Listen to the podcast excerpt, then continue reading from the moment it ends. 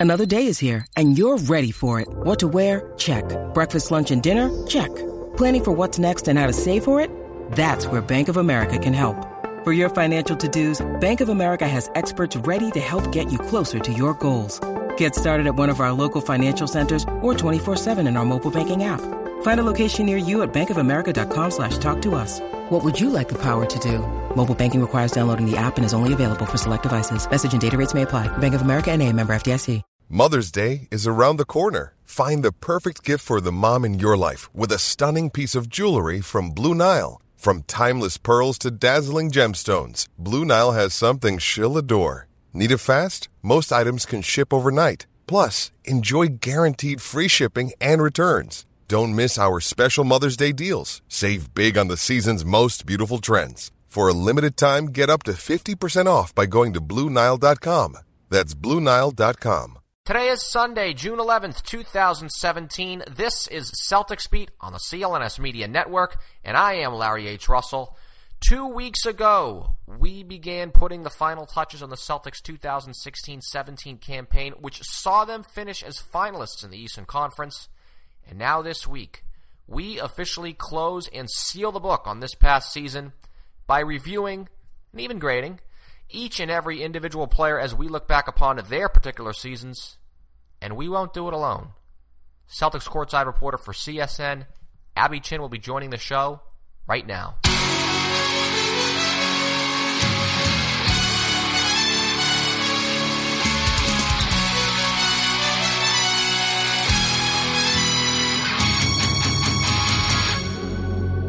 So this 2017 season, it's still, I would say, ongoing. It really never ends. I would say for that little three to four week stretch right after the summer league. So I'm actually still using this time, Abby, to look back on the season. It was that special. Rather than get caught up in the offseason, we still have plenty of time for that. So how about a question like this? 2022, 2024, let's fast forward to when we're nearly 40 years old and we look back on this very special 2017 season. Are we going to remember this as the Isaiah Thomas year? Absolutely. Um, let me first say a couple of things. I'm excited to be here. Thank you for having me on. And I like the positivity. Looking back on this season that was, that was such an incredible ride just to be a part of. And I think that you are absolutely right. There's no question. This is the season of Isaiah Thomas. Led this team in scoring. He was incredible in the fourth quarter. I just remember there were points in the season and on CSN, on our Facebook, we do a live show before every uh, away game, and I do that with Brian Scalabrine. And Scal was just so amazed. He could not continue to put into words, to put into perspective the kind of season that Isaiah was having. He just kept saying, I, I refuse to be surprised by what he does anymore. He was amazing. And if that is the one takeaway from this season, then it was a lot of fun, and I'm so thankful that I got to be a part of it. This is episode number 213 of Celtics Beat brought to you by HelloFresh and Casper. Casper is a premium online mattress retailer at a fraction of the cost. Save an additional $50 as one of our audience members by going to casper.com slash Celtic, no S, and entering promo code Celtic. You know, I'm not huge on the player grades, Abby, but it is, I guess, the most effective way, especially in, in this uh, medium of consuming content digitally. So last week I did a season in review show with Chris Forsberg. I'm utilizing this space to look back on the players individually. I usually sort of go work my way up the hierarchical ladder with the Celtics, but I think that's sort of a waste of time. We may as well specifically get into Isaiah. I thought Chris brought up a very good point last week. If we're going to look back on the whole season with Isaiah, it actually started pretty much right now, last June of 2016. Well, effectively the infamous Fourth of July. Let's see. You have. How about this? I, you have to have a story because I think the last time you were here was that Fourth of July weekend. I'm pretty sure you did that show with me when Isaiah was down in Nantucket or Hamptons. What was that? The Hamptons. Okay. Yeah. Yep. Which Recruiting Kevin Durant. hmm I don't know if I have a certain story. I think there's one image that sticks out to me, and that's Isaiah Thomas at the All Star festivities, sitting in chairs talking with Jimmy Butler. I think that Isaiah is always in somebody's ear, doing what he can to improve this Celtics team, talking to guys. I mean, I know that he is so well respected throughout the league, and just from being in around those players, the top, the elite, the top echelon elite players in the league at those events, at the All Star game, if he's going to go to the NBA Player Awards. I think that's huge. And we all hear Isaiah talk about it all the time, just how much he loves being here in Boston, how much he loves playing for this organization that is the Celtics. And he feels like this is the first place that he can actually call home and that he has been really welcomed and been able to show his real game and so everything that he's capable of. And I think that he tells that to anyone who asks, and I think that he tells that to any of his colleagues and players around the league. And as we know, Brad Stevens has an impeccable reputation that continues to grow. I think the Celtics have so many positives going for them, and Isaiah Thomas is certainly one of those. How effective do you think uh, Isaiah's messages to these these players outside of the organization are? I think that we know that this is a business, and while money is absolutely going to be the number one factor, I think that all of these other things help. It's the reason that teams pick choose to go to a San Antonio. It's I think one word that we're hearing a lot more of recently is the program that is the Celtics. Brad Stevens calls it institutional knowledge. It's just players, coaches, the front office, everyone working symbiotically. And without a doubt, that is permeating through the league. And players know what kind of atmosphere, how great the atmosphere is here in Boston. Going to the actual season that he had, and you already talked about it, you, you gave sort of your own personal Abby Chin synopsis of what you felt that it was. How about something like this? I think that we are going to look back on this 2017 Celtics season, especially since it did not culminate in championship. You sort of identify it with a singular player if it, it ever stuck out. They say the same way. I mean, I talked with Chris last week about the 2002 team, which I, was something that holds very dear to my heart. I, I consider that, you know, basically Paul Pierce's defining season of mm-hmm. his career, even even more so than the championship. Another uh, player was Allen Iverson had something similar in 2001 when he dragged a, a, you know four other guys named Fred to the NBA Finals. Of course, uh, four other guys named Fred were George Lynch, uh, Tyrone Hill, Dikembe Mutombo, and Eric Snow. But he got that team to the NBA Finals. He won the MVP, and that was the definitive season of his career. And he actually, I don't want to say he never really replicated it, but he sort of started a, a slowish decline. Out. That was his peak. Do you think Isaiah can replicate what he just did this past season? I don't know if there will be that aura around it, but I absolutely do. And I think that that is one of the great things about Isaiah, and it's one of the things that we hear Brad Stevens describe about Isaiah all the time is that he is not satisfied. That's what makes him great is that he constantly wants to improve. He constantly wants to be better. You said last season was big for him. I think this season will be even bigger he saw how Atlanta and the Cavs the year before that took him out of the playoffs, and he changed. He changed what he did. He changed his game. He understood that he needed to involve his teammates and saw what it took to win a playoff series. And so, I absolutely think he can replicate what he did this season. And I, I think, I believe in my heart that he's only going to get better. And I, you talk about playing with a bunch of nobodies. That's not how I see the Celtics team, and I no, also no, I meant. I'm uh, sorry, I meant I'm going to I'm going to jump on you there. I meant Iverson back in 01 did. Okay, but I I would just think that for Isaiah's season, it was huge for him to be playing alongside Al Horford. And I know you mentioned it in your season grades. A lot of stuff that Al does goes unlooked, but there was one point I remember specifically that we were in DC and Brad Stevens was asked about how a number of Celtics, including Avery Bradley and Isaiah Thomas, are in the midst of career seasons and just how much that has to do with the addition of Al Horford. And Brad said, I think that's a very astute observation. Do you think that Al had the most abstract and intangible value to the Celtics than any other player on the team did? Abstract. I don't know. I mean, I guess because it didn't show up in the stat sheet, but there's no question. And I know that we say it over and over with Al, but you just can't mistake it. He makes everyone on the floor better when he's there, whether it's from passing and facilitating the offense, whether it's just from leadership and instilling confidence. He made this team so much better. And I know that it doesn't reflect, he's not a 20 and 10 guy. That's just not who he is. That's not who he's going to be. But as Danny and Brad keep saying, he's a winner and he does what it takes to play winning basketball. Early in this season, there were some murmurs uh, that Al Horford was not entirely comfortable with his move to Boston. Uh, did you ever get that feel when you were around him, as you're pretty much around the team as much as anyone is? Al will never say would never say that or let that on. Um, but he did admit.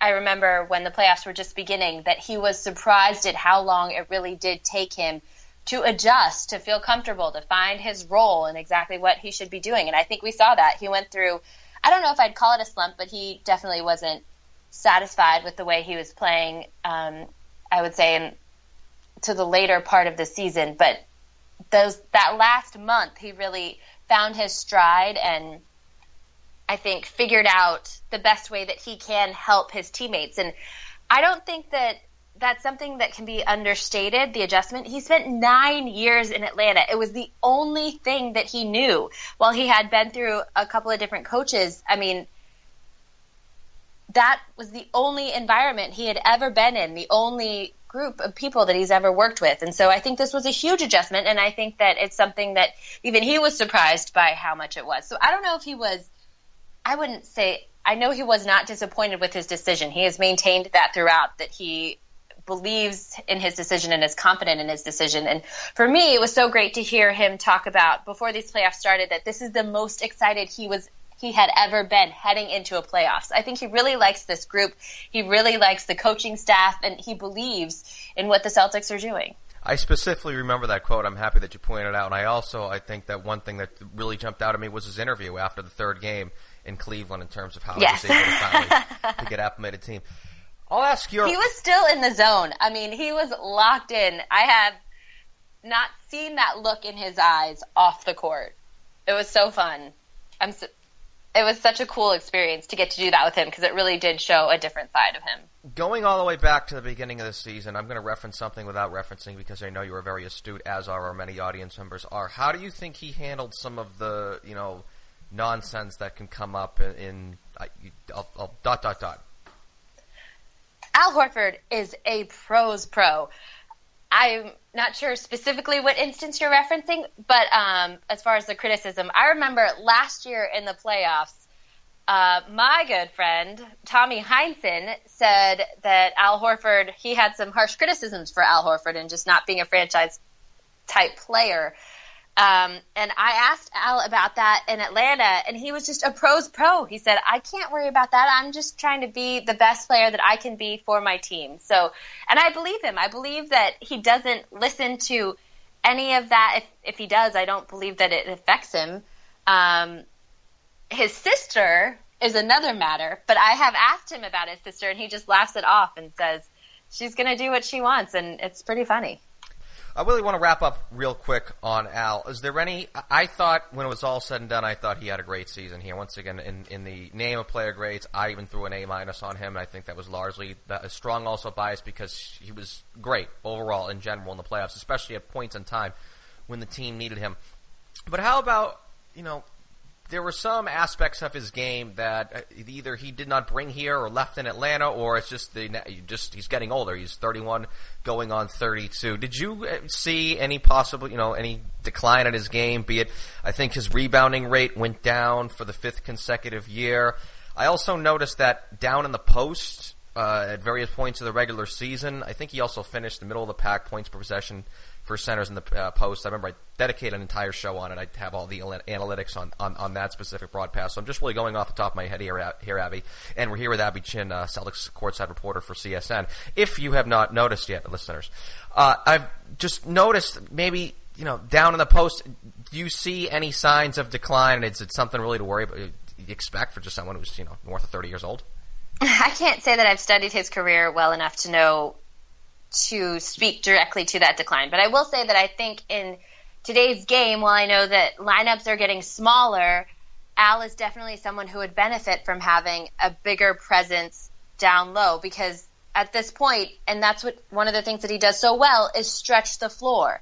And so if there is someone in there to like a Tristan Thompson type who can get in there and rebound and pull down those boards and battle with the big bodies for the entire 48 minutes. I think that there's no question Al Horford could benefit from that. But as we saw at the trade deadline, and as Danny continues to say, they're not just going to bring in a body who can pull down boards if it's going to clog up the entire offensive system. So I believe in what I witnessed and learned this season is that Al Horford can play with anybody.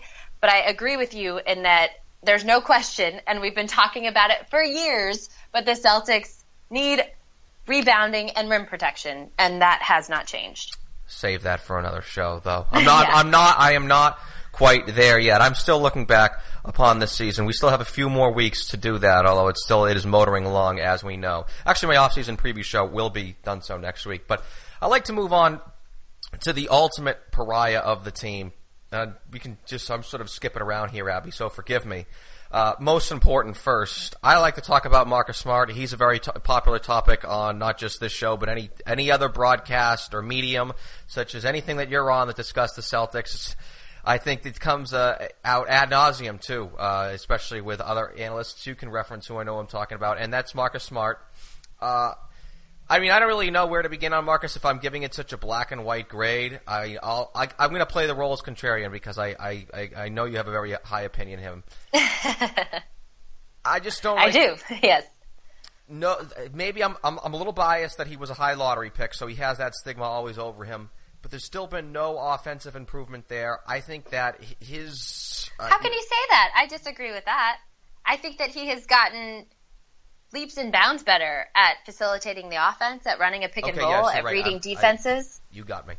You got me.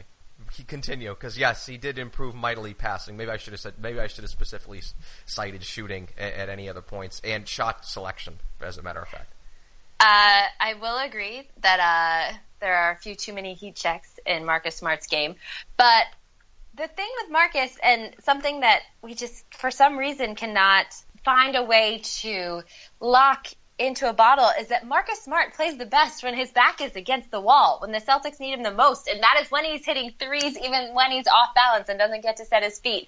That is when he's making, as we talk about, those winning plays and why I love him so much, why I love watching him so much.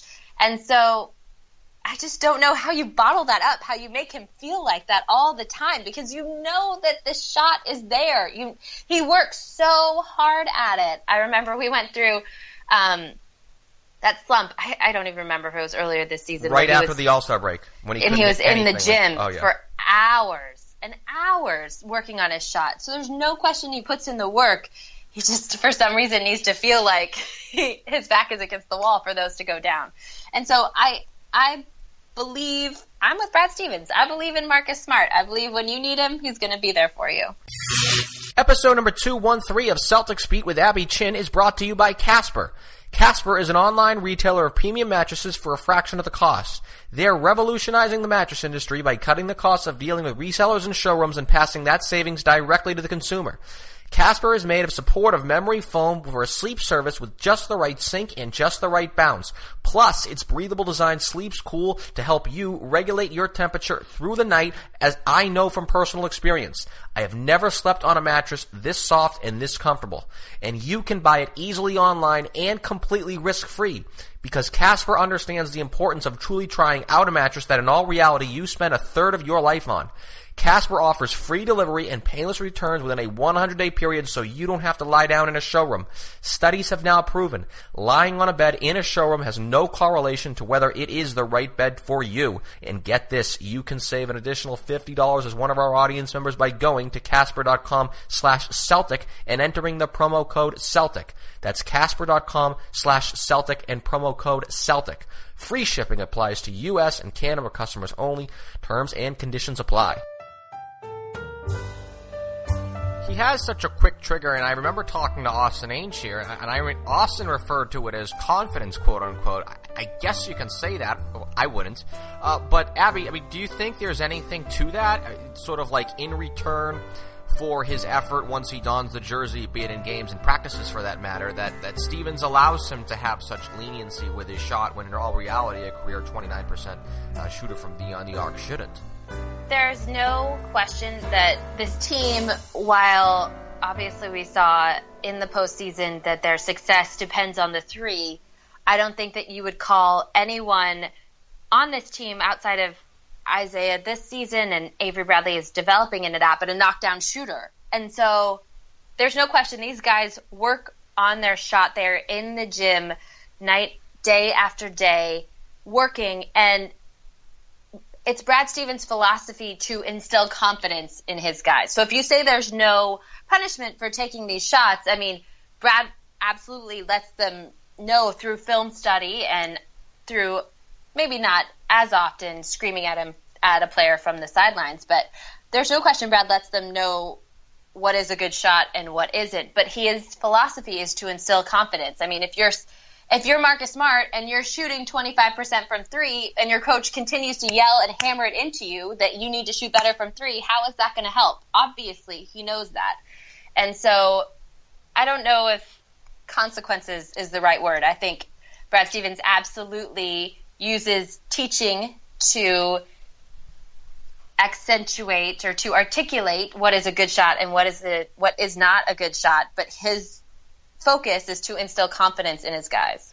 I thought the best this team played all year was right after his incident down in Washington. I believe they won seven in a row. They went into the All Star break, something like you know eight or eight in a row, or eight out of nine. Something. I know they lost the game in Chicago right before the break. Was there any sort of was that a watershed moment for for the team this year, or was that just sort of a coincidence? I feel like there were a couple turning points this season for this team. I'm trying to look back at that stretch. I think that that second West Coast road trip after the playoffs or after the All Star break, excuse me, was big for them. And getting that win at Golden State, even though Kevin Durant didn't play, I think was huge. I think it was a big bonding moment. It was a stretch where they really saw who they can be, what kind of team they can be when they play together, when they play Celtics basketball, um, including that win over the Jazz. I think that um, there, the thing that bothered me about this team this season is that they did get a little um, cocky at points and thought that they could just roll into games and walk out with wins. And the fact remains that there's the margin of error for this team just isn't what it is for the Golden State Warriors and the Cleveland Cavaliers. They can't just w- stroll into arenas and win games. And so I think we saw that kind of at the beginning of the season. They believed a lot, a little bit of the hype that they were going to be the number two team in the East, which they, I mean, ended up being the number one team in the East. And then um, I think we saw that at points this season that they just came in a little lackadaisical. And so I think that stretch out west showed them that when they are playing to their capability, just how good they can be. Interesting that you actually. I, I do want to before I get into another player because you talked about the Golden State game, and I'm, I want to get into the MVP of that Golden State game, who I have right on, his name right on the top of my head and on this sheet. Um, that's interesting that you got that vibe with the team that you felt that they that you there were times that you felt that they were overconfident. Is that really what you could attribute the early season struggles and the early season uh, lapses in defense to? All I can tell you is that they always say the same thing. They always say the right things. I talked to I, Avery Bradley and Jae Crowder before games at shootarounds, and they talk about respecting the opponent and focusing, dialing in. Um, but there were just games you could tell it. I think that absolutely that's probably part of what played into that defensively. And then I would say also just getting used to playing with a guy like Al Horford. And um, like I said, that's he's a big, he's a key piece, and that's a big adjustment. Was there any player who benefited more from the Al Horford's addition than Jae Crowder? I, I thought Isaiah benefited a ton, but I mean he was pretty much already Isaiah. Jay Crowder had a great season, you know, ever since really he's been a Celtic, but shooting wise, up until the playoffs, he did not have a very good play. Yes, that's why I, in, in, my grades I did I did dock him a little bit. Of course, you know, you can only be fair. But was there anyone who benefited more from having open shots, especially from the wing, especially in the first quarter when he was playing him with a Jae Crowder on the team? And I can't say Isaiah. Okay, fine. No, you can. You can. I, argue why would, for Isaiah then absolutely say Isaiah because Al Horford stretches the floor and opened up the lane for Isaiah to be able to drive and do what he does. And I think that that was a huge part of why he was able to be so successful in the fourth quarters of games. And it allowed Isaiah to be aggressive. It also, I think, gave Isaiah confidence in his teammates, which I feel like is something that we saw in the Atlanta series last season that Isaiah, after the injuries and guys were going down, Isaiah, I think, felt like he needed to do it all. And while he said he needed to trust his teammates, I'm not sure that was necessarily there. I feel like that was absolutely there uh, in this postseason throughout the run. And while there were some lapses, Isaiah absolutely, I believe, benefited the most from Al Horford, and you can see that in the career season that he had.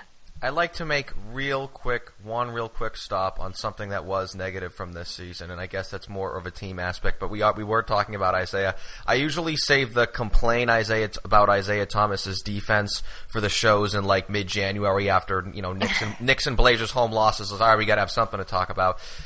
But the the regression on defense is was Isaiah the primary reason as to why the team was not as good on defense as many on the outside expected them to be this year? No, I disagree with that. And I know that I understand that Isaiah's height makes him a defensive liability, but there is no question, and I, I've watched him. He works hard on defense. He tries. He's in the right spots. He knows where to be. He is a good help team defender he just his physical limitations he can't necessarily reach up and get into a seven footer's face. And so i under i don't just from myself and it may not even be an eye test it may not even be in the numbers but to me isaiah thomas is not the reason for the celtics struggles on defense. I think it's as we hear all the time defense in this league today five guys have to be on a string five guys have to be working together to stop an offense the offenses that we see in the NBA today. And I think that that was an adjustment with Al Horford. I think that it's something that they got better as the season progressed, and I think it's still a work in progress. I thought the best player that they had, Abby, that would shadow Isaiah Thomas's guy on defense, and you don't think of it actually uh, because I, I, actually thought Al Horford was not good at it uh, for when he was starting him. But I thought the best that they had was was Kelly Olynyk, and we can now even go back to your reference of what I thought was the signature win of the regular season.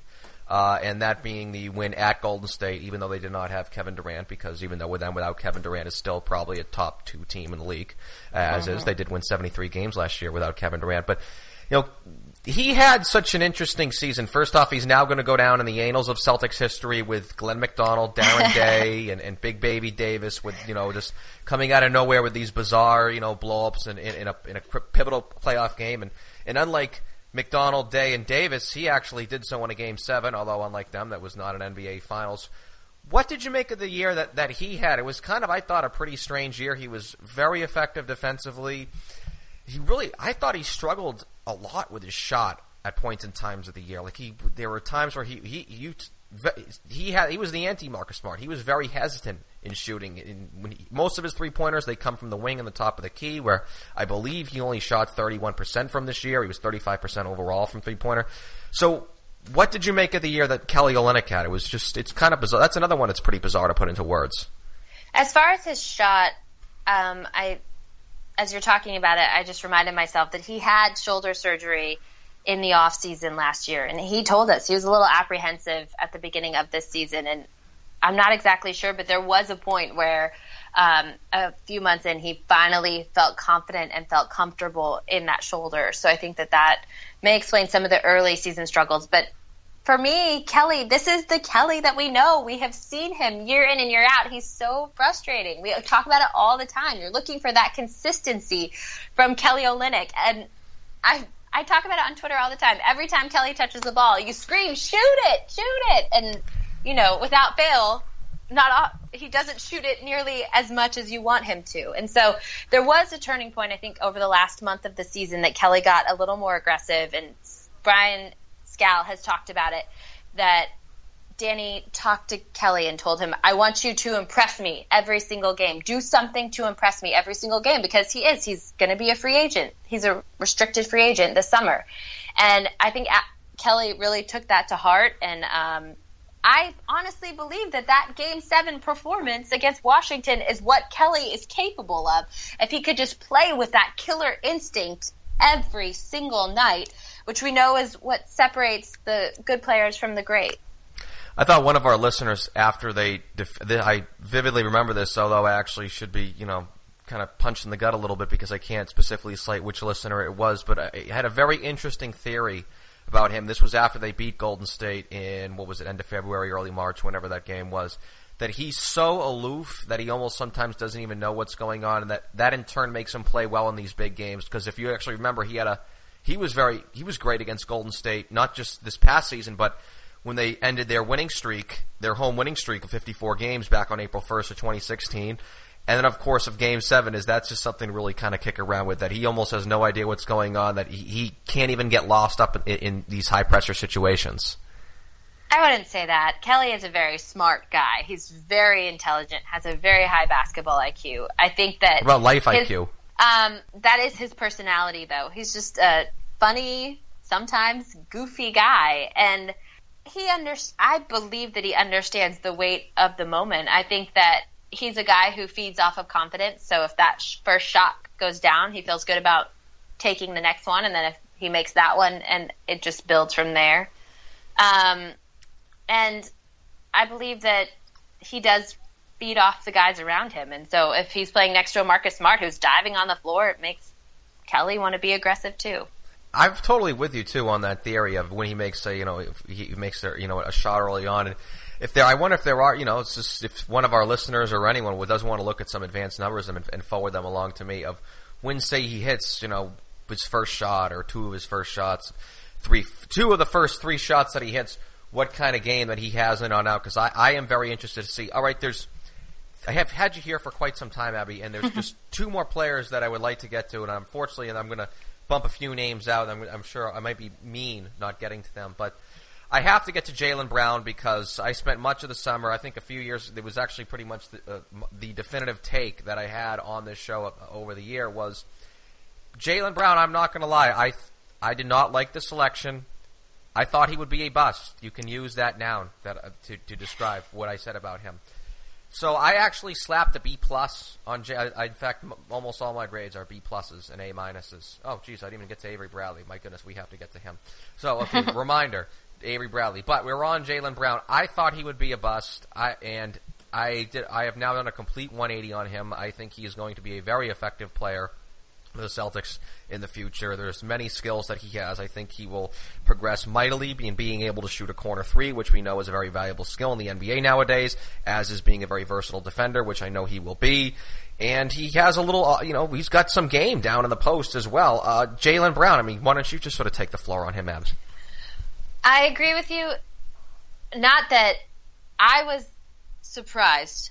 I was in New York for the draft, I was just as surprised as everyone else when the Celtics selected Jaylen Brown. Only and but only because I want to couch that because I was hoping, thinking that the Celtics might make a blockbuster trade and to accelerate this rebuilding process. Um, but I just I have to tell you, after being around Jalen all season, the one word that everyone used to describe him was a worker. So in my mind, there is no way that he could be a bust. And he, I know that his intelligence, a lot of people question that, what that means on the basketball court, but he is such a smart guy, a hard worker, and my my understanding is that he takes to coaching pretty well for a smart guy. And so, you know, that's showing him things on film. And I think what really stands out to me is speaking to him during the series against the Cavs, I mentioned to Jaylen that there were some guys who didn't want to work out for the Celtics um, because they didn't want to come to a team where you would have to fight for minutes. They wanted to go into a situation where they would be guaranteed 20, 30 minutes on, on a losing team. And Jaylen said to me, I, I don't understand that. I came in here, I had to earn every single I thing that, that, I got. I benefited him tremendously. And absolutely. And being surrounded by players, by veterans like Al Horford and Avery Bradley and even Gerald Green who are teaching you how to survive in this league, who are giving you tips about defending certain players and just have this knowledge and guys who know how to win. I don't understand how that can be bad for a young player. And I think that Jaylen Brown really took to that, embraced it. Um, maybe if not at initially thinking that he was the greatest thing since sliced bread. I think he really took to that, and that showed throughout the playoffs. Doc Rivers used to talk about the old Washington Wizards model and that they used to just trot out. I can't even remember the players. They had some just uh, guys from high school that they used to just throw out there back, uh, you know, in the late 2000s. Can't quite get his name off the top of my head. I believe he went to the Nets at a later point of his career. I don't know why I can't remember this player, but they would just, it's not Kwame Brown, it was some other player they picked in the second round. I mean, they would just hand him minutes, and there was just no sense of urgency on the court for them because they would know they would play 30 minutes a game anyways. Likewise, they would never have that, uh, you know, will to improve because they, you know, they, they, they had their position. Their position was set, and the next thing you know, you know, you, you, you know, worst case scenario I am citing, I know, but you're out of the NBA. I think Jaylen Brown, you hate throwing around the cliche of winning situation, but it's just so much easier for a player for him to develop in a situation like this where he does have to earn his playing time, which which he did, and he actually ended up, you know, getting the playing time he did. And then the playoffs. So I mean, to say that he is going to benefit tremendously is just going to be so repetitive that I don't really think that we we have to get into it much longer. I, I do really thoroughly look forward to the, the career that he is likely going to have with the Celtics in the immediate future. Okay, the I, dunks I, are pretty fun too. Yes, they, that, they are. They get a, lot, seen a lot of around here. They get a lot of views for Comcast on on their uh, their website on csnne.com. That is very, of course, very beneficial to you, Abby, and of course many of the viewers.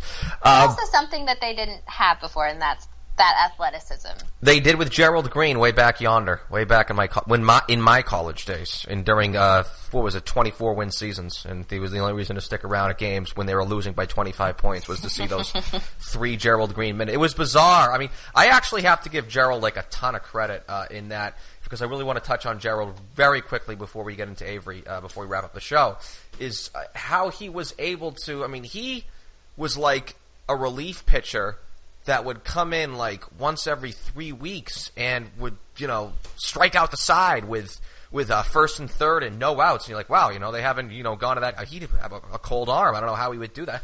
He was in such a tough situation all year, and that you know he you referenced the Utah game. That was a big win for the year, and it was Gerald who had a huge second quarter in that game. Couldn't miss a shot, and, and they would just plug him off the bench. There was a game against Miami when uh, Isaiah had 52. It was Gerald in the second quarter. I know he did so much for the players, leading by example. In that, I mean, there were times in which he didn't play for long stretches of the year. But I mean, how tough of, was it for him to to come off the bench, where he, it seemed like he would go weeks and games without playing, and then the, in the immediate and first game he'd get back in and play, he would make an immediate impact on. Aside from Isaiah's season, I think that Gerald Green is what I will remember most about this year and just his maturity, his professionalism, the way that he was able to stay ready, like you said, going long stretches without playing. And there's no question that he wanted to be out there, that he believes that he should be out there and believes that he could help this team. But he was just incredible. And Jaylen Brown said it at the end of the season. He was asked, "Is there one person who you felt like has really helped you this season?" And he said, "Without a doubt, Gerald Green has taught me so much about this league and what it takes to succeed and and to do the right things." And to me, with Gerald coming into this season, I wasn't quite sure what to expect, and he surpassed that by leaps and bounds. Not just as you say, being able to come in and perform on a moment's notice, but just the way that he handled himself, the way that he carried himself, he was a true pleasure to be around this season, and it's something that I will remember. It's incredible in that the way you were describing Gerald, especially uh, you weren't around here. I believe you were. No, I know. In, but I've his heard first. Stories, oh, yeah. and the stories are not Greek myths; they are true. Right. This isn't the Trojan War we're talking about here. Uh, they, this is one hundred percent true. It's incredible that he is is what he is. That's the last thing I think Gerald and has taken be. so much from all of his experiences and has been able to channel that into the maturity that he exhibits now. He's an incredible story.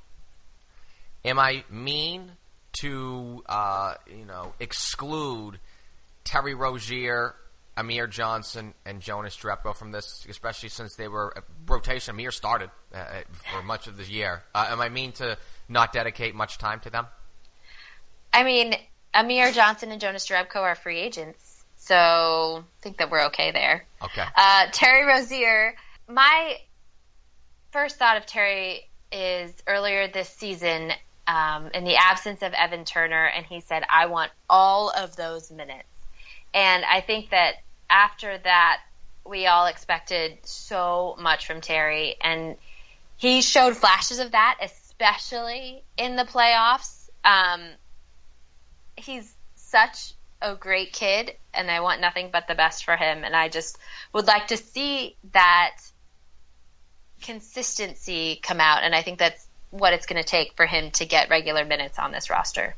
I am going to exclude Tyler Zeller, especially I can't take any more grief from Forsberg, James Young, and even Jordan Mickey, especially since we may have to throw some Fs on that. That wouldn't be very nice. I know that's something that you don't want to do, but let's get to what I, you can. I, I don't want to call it the main-ish event, but Avery Bradley, this may very well be a eulogy for him. Sally, uh, you know, I, this, once again, this is not an off-season show. This is not will he be a Celtic. He may be a victim a little bit of the numbers game, but we are in the means of appreciating 2017. I talked about him a lot with Sean Grande during our midterm grades in terms of how much he's improved his shooting. We all know about that, and we all know about his defense. And that, the burden that he handled cannot be really measured concretely in you know what, what he what he means to the Celtics on both ends of the floor. And he had a uh, big playoffs, so yeah, Abby, I guess you can take. I don't. I don't want to throw a eulogy at him. So just do Avery Bradley 2017 for me to wrap up this episode. Of what do you mean a eulogy? You think he? You don't think he's going to be back? Oh no, we're saving You think that he's going to be included so in a we're deal? That for the off-season Okay, show. Yeah, yeah, yeah, that's a tease, a little tease there.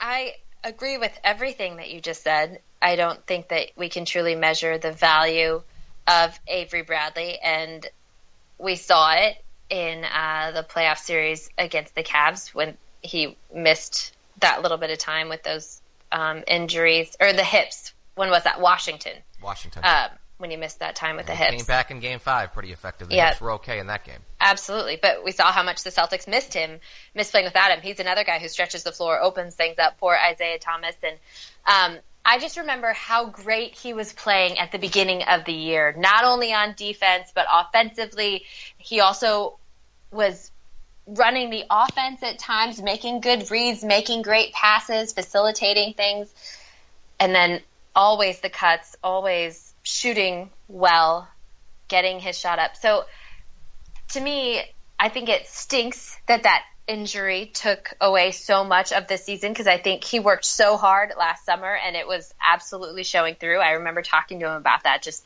how frustrating this injury and the timing of it was because he was playing so well. Um, and then how strong he came back after the Achilles. And the thing that stands out to me about Avery is just how much he's grown up in front of our eyes. And even in just the four years that I've been here, Avery has grown into a man, has grown into an all star caliber player and a leader on this team. That's something that I don't know if Sean mentioned it, but a lot of the players have said, while Avery isn't necessarily an outspoken leader shouting in huddles, he's a guy who will pull someone aside and hold them accountable, but also be encouraging towards his teammates and a guy that people look up to in that locker room. And I think that that has been something, a transformation that I've seen with Avery that I think has been so cool to see. Abby Chin, Celtics courtside reporter for the television home of the team, CSN. Follow her on Twitter at TV Abby. Thanks so much for doing this once again. See you next year. Thank you for having me. Likewise, Abby, look forward to yours and CSN's coverage of the draft, the offseason, which as I alluded to at the very beginning, it never ends. But with this, reviewing this season last week, doing the players individually this week, we can now officially put the cap on 2016-17.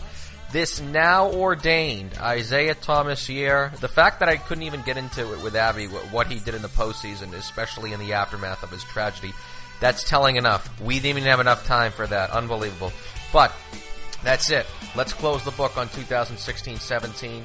As I hinted in the show, next week is our long-awaited off-season preview show. I wanted to stretch this out as long as we could because I really felt that this was a year that will go down in the annals, especially amongst the diehards. This is the year that you know, I, I believe are, are the years that the diehards will so fondly remember, especially a younger collection of Celtics fans, for them particularly, who may uh, have just gotten into the team and, and were young enough or never experienced 2008. It is the championship seasons where the flags hang high and are remembered for eternity. But what would an episode of Celtics Beat be without quoting the classics?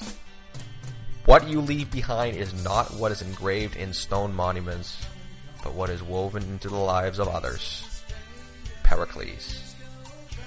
And with that, that'll do it for this week's edition of Celtics Beat number 213, which was sponsored today by Casper and HelloFresh. Hey, go to HelloFresh.com and use code BEAT30. That is B-E-A-T 30. HelloFresh is a meal kit delivery service focusing on the whole experience, not just the final plate. Great stuff, so go give them a look and use that BEAT30 code. We thank them for supporting this particular broadcast as much as we thank our listeners for taking the time to downloading Celtics Beat. Yet another week. Music was provided by Chuck Dietz and Steph LeGrateau for graphic designer Scott Dillon, staff writer Eddie Santiago, and the founder of the network, Nick Gelso. I am Larry H. Russell, signing off Celtics Beat, powered by CLNS Media.